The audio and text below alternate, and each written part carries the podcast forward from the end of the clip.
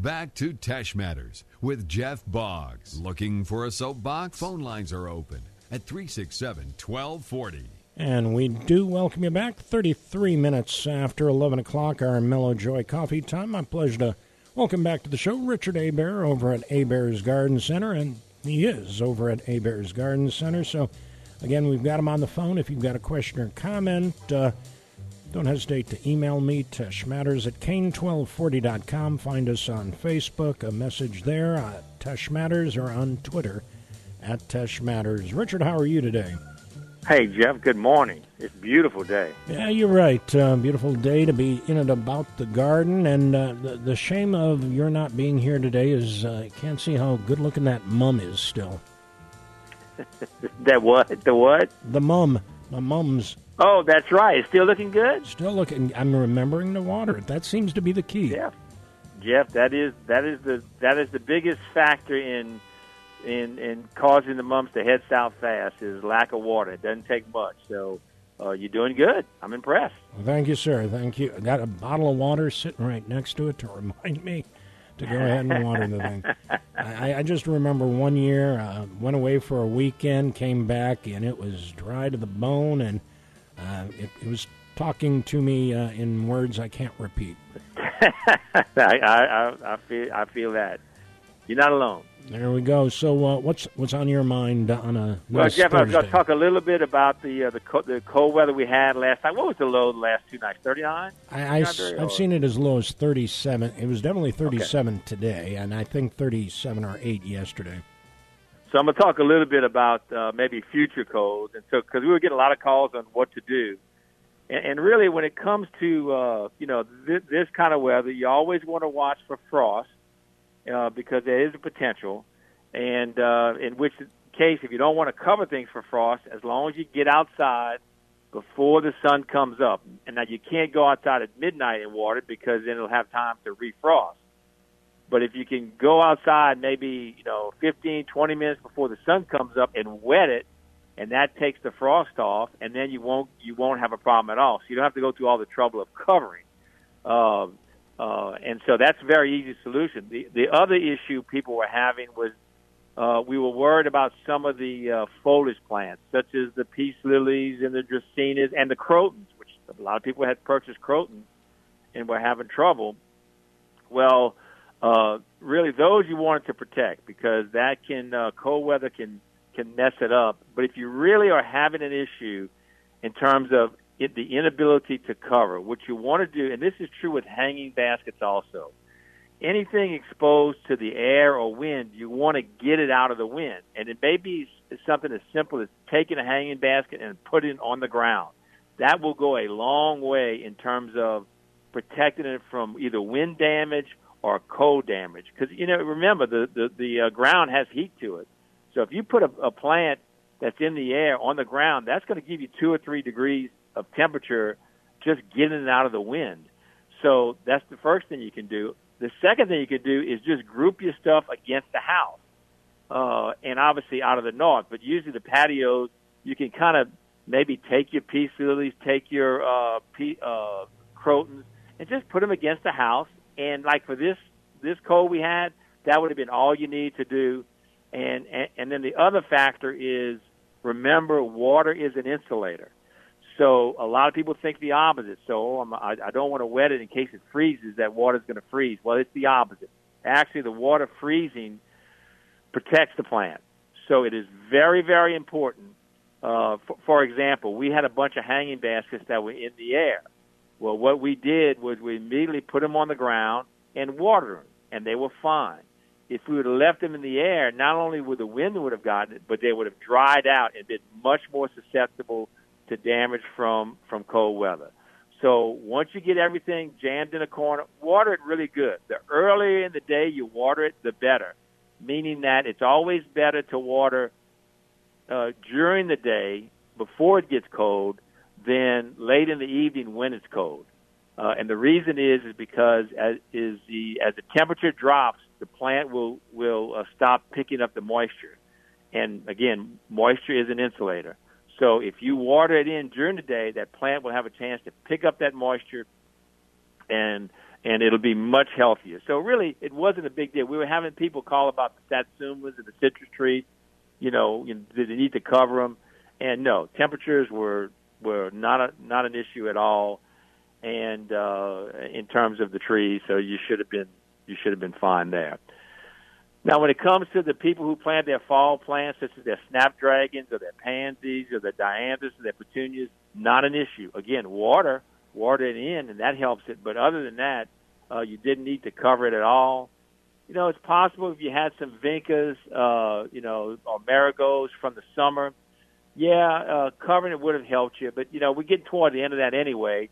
And uh, really, what I what, what I did at my house with the vinca, I just watered them in, and they did fine. They were kind of protected from the north, but they did fine, and it really wasn't an issue. But overall, I think the uh, everybody looked forward to the temperature. We need some rain, Jeff, but uh, other than that, I think the uh, uh, we did not have much damage at all from the from the cold weather, but a lot of good, uh, uh, a lot of people appreciating the uh, the temperatures, even though it's maybe short lived it certainly uh, is an indicator that when temperatures get up again, they're not going to maintain the the, uh, the the you know we may get into the upper 80s again, but it's not going to be for a, a long period of time, and, uh, and and so I think we're good to go on uh, planning a, a lot of different things.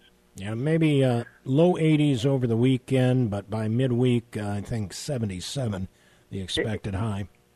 Exactly, and so I think we're I think we're good to go on, on pretty much everything in terms of planning. We did get our you know big shipment of pansies in, so I think really all your cool season stuff you're you're good to go. No rush. If you have some pretty vinca or whatever that looks good, you still got time to enjoy it, and then um, and and then plant when things head south. Usually, what happens is things like vinca as temperatures drop and they'll start to yellow up. They may not die because it takes a, a frost or a freeze to kill them, but they'll start looking raggedy, and people will just take them out and, and replant the other stuff. Gotcha. Switching switching now, Jeff, to vegetables. The biggest e- uh, issue with vegetables have been for the last four to five weeks is is water, and and and then when I mention water, I'm really talking about is is getting seeds to germinate. Normally, when we plant mustard and turnips, it's very easy, Jeff. You plant mustard and turnips and you wet it uh, in five to seven days, you got it up. But people have been having trouble, and it's simply because the soil is so dry that that I'm telling people now is to water twice a day, which is very unusual for this time of year. But that's what it's going to take to get stuff to germinate until until we get some rain. So you water it once in the morning and once in the evening and that'll keep the ground moist enough to get these uh, seeds to germinate. And uh, but it's been a challenge. I mean, a challenge, and, and again, uh, mustard turnips are easy to come up, but I mean, people come in and say, "Man, it's just not coming up," and I know exactly what it is. Uh, it's it's that. Now, I remember we talked about in a, a few uh, uh, shows ago about covering the uh, you know the seeds with a, a paper with a uh, wet towel, and that's that's good. You take the wet towel. I mean, you take a towel put it on top of the seeds and wet it, and that keeps it damp, and that helps a lot. But a lot of people have too big of an area to use a towel, and that's what I'm talking about, where you're going to have to water it uh, twice to twice a day to get this stuff up. But you still got time to plant. Uh, you know, Jeff, our our our uh, winters are so mild that literally you could plant you could plant seeds pretty much all winter long. There may be a you know a two a couple of weeks in there where temperatures are cold enough that they don't germinate, but but not not not too long. And so you certainly got another three or four or five weeks to plant uh, all your vegetables and and have time for them to come in before the spring crop. So um, so you need to plant. You still have time to plant. Gotcha. Switching switching Jeff now to ryegrass. That's uh, everybody's been waiting for the temperature to drop, and it's here. But it's the same problem. We plant. Uh, remember, planting ryegrass is through seeds and so, you know, we plant the seed. It, it it will not germinate till we get some consecutive days of moisture. So if you do plant rye, you can plant it, but it it'll stay there, but it won't germinate till we get some decent moisture. So just keep that in mind. And remember, there's two types of ryegrass. There's the dwarf rye and there's the Gulf annual tall rye. Uh, the dwarf rye is, you know, they use that in lawns. They'll overseed their lawn in terms of they'll actually seed it in the St. Augustine, and uh, and you just overseed it in the St. Augustine, and then you water it in. If you can keep it watered, uh, it'll be up in about seven days. And uh, the basic difference between dwarf rye and the Gulf annual tall rye is obviously the height. Uh, the dwarf rye will stay short, which is really what people want in their lawns because uh, it's a much uh, lower maintenance grass, meaning that you don't have to cut it as often. You know, the Gulf annual rye, once it gets going, you may have to cut that stuff once a week, whereas the dwarf rye might be once every three or four weeks. So it's a much easier to maintain grass. And again, ryegrass is planted uh, in the wintertime for people who want lawns that are green and and and, uh, and just have a good lush lawn all winter long. The other uh, difference between the dwarf and the uh, uh, and the tall rye is that the tall rye, the seeds will go further, meaning there's less seed per square foot in the tall rye than in the dwarf. So you need to put the dwarf rye a little heavier and the main reason for that is because the, the seeds themselves or the seedlings themselves are thin rye, as opposed to the the uh, tall rye, which is real thick, and so it covers more area. When it when it sprouts, it, it's thicker in terms of the the uh, grass itself. So it takes less seed to cover uh, the same area with the tall rye than is the dwarf. So you got to overseed it a little bit thicker and uh, but both of them will take about the same amount of moisture. Once you get ryegrass up, you really don't need to fertilize it. People want to overseed and fertilize it, and I guess if you're doing it for a pasture, uh, where you you know if it's for animals, uh, in those cases you're going to fertilize it because you want it to grow, you want it to get big, you want it to get thick and luscious so it feeds more.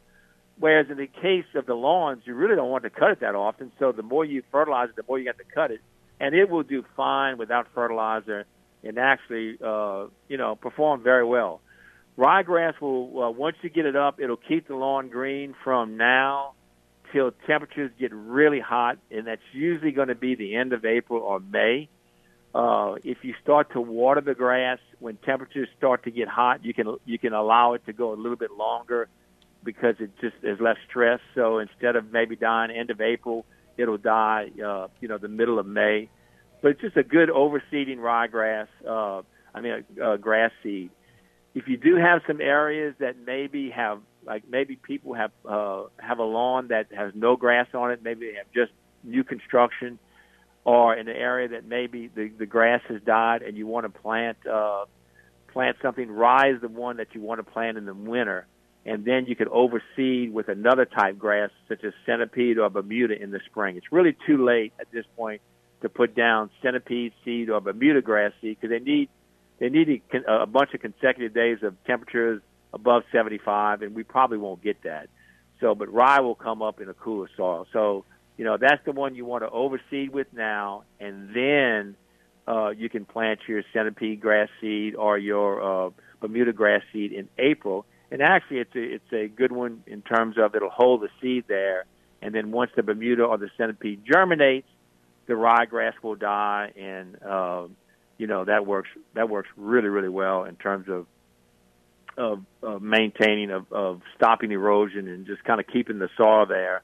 Ryegrass is definitely the way to go uh, in terms of that. Understood. I know your time was somewhat limited, but if there's anything else you wanted to cover. Yeah, the the only other thing, Jeff, would be that uh, anybody who wants to plant uh, shrubs or trees, we're just starting to get into the time to plant them. Keep in mind when it comes to digging trees out of the ground or moving shrubs, the only issue we're having right now is the dry weather. Uh, cool temperatures are actually a plus. The cooler and colder it gets, the better it is to dig a shrub or a tree out of the ground and move it. Uh, the big issue right now is the drought. So if you do want to dig a tree out and you're limited on time, because again, I would just wait another month to dig it out. But if you're limited on time, what you want to do is actually about a week before you dig it, water it in really, really good, and then uh, and then when you dig it, you're going to dig it up, and obviously when you transplant it, you're going to water it again. But but we're just starting. It's kind of opposite of what people think. You know, people think the springtime is the best to do all this, and in all actuality, when it comes to transplanting or or, or, or cutting roots and digging things out, we're just starting to get into the time. Actually, December and January is your two best months for moving anything, and you're going to have the least amount of transplants, shock, and actually the uh, uh, a much more survivability uh, when it comes to uh, uh, uh, digging a plant up. And the same thing it is, you know, in terms of planting shrubs or anything like that. The fall and winter is the best time to, to create a flower bed or, or, or a, a landscape. Is in the fall or winter uh, because it's for the same reason. Is that temperatures are milder, there's less shock, there's less, uh, you know, uh, if you miss a watering in the summertime, uh, it's going to be have a much greater effect on the plant than if you miss a watering in the wintertime. And so that's two of the big reasons. And the other thing is, you know, people have fear of the cold weather affecting it. Well, unless it's a tropical plant, uh, cold weather does not affect the basic shrubs such as azaleas, hawthorns, uh, live oaks, crepe myrtles, and all the basic shrubbery that we plant in this area. Actually, cold weather is a plus. And so uh, uh, these plants will root all winter long so that next spring and summer they will have four to five, six months of in the ground rooting uh, as opposed to just planting. So just kind of kind of you got to think opposite. You know, when the when the uh, the weather's the worst, it's actually the best time to plant, and just uh, just kind of keep that in mind. Other than that, Jeff, uh, just enjoy the weather, and it looks like uh, it's going to warm up, like you said, this weekend, then drop again. But you know, those temperatures are not going to be uh, what they have been, and, and that's good news. All right. Richard, always a pleasure. I will look forward to the next time. Thank you, Jeff.